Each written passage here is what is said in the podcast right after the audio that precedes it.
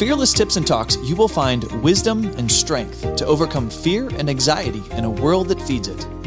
Have you ever wished you had someone to coach you through stress and anxiety? Someone you could just pull out of your back pocket to give you a quick dose of wisdom and encouragement? Now you can. Welcome to this episode of Fearless Tips. I'm your host, Christy Boulware. Have you ever felt unheard, unrespected, or unlistened by those who know and love you best? Why is it that the closest people to you sometimes are the hardest people to communicate with? You know that phrase, too close to home? Yeah, that's what comes to my mind right now. So the truth is, it's too close to home because often what you're saying pegs something in that other person that they don't want to confront. So what do you do when this happens?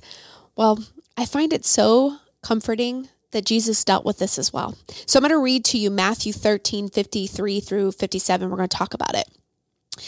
When Jesus had finished telling the stories and illustrations, he left that part of the country and he returned to Nazareth, his hometown. When he taught there in the synagogues, everyone was amazed and said, "Where does he get this wisdom and the power to do miracles?" Then they scoffed. "He's just the carpenter's son. And we know Mary, his mother, and his brothers, James, Joseph, Simon, and Judas. All his sisters live right here among us.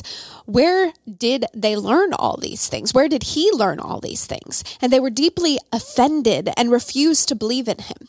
Then Jesus told them, "A prophet is honored anywhere except in his hometown and among his own family." So here's your fearless tip of the day. Sometimes the closest people to you are not who you're called to tend to. So let me explain. Per these scriptures, someone can be amazed in a positive way and then offended negatively, all in the same breath.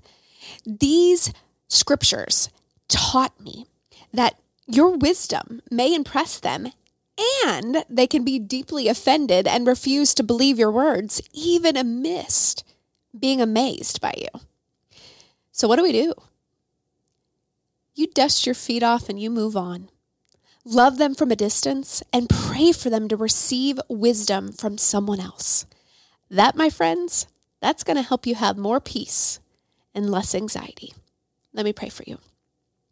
God, we all know someone who we are trying to reach, who we're trying to impart wisdom to, who we're trying to deeply impact through the power and love and grace that the Holy Spirit gives us. But we know that maybe they're not receiving it. They don't want to hear it from you.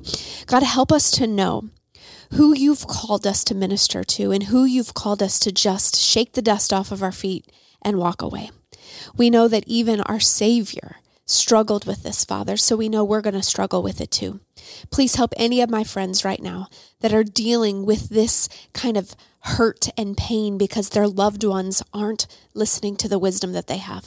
Help them just to feel released and have peace about moving on.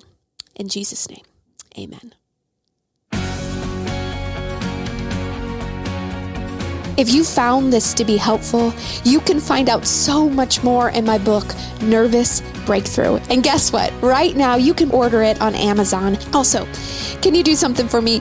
Will you help us get the word out about this podcast? I would be so honored if you would share it with your loved ones, rate it, review it, and also be sure to subscribe. And lastly, and I really mean this, we want to hear from you. If you have suggestions or ideas on something that I should cover or a tip that you'd really like help on, please send us an email, podcast@fearlessunite.com. Again, that's podcast@fearlessunite.com.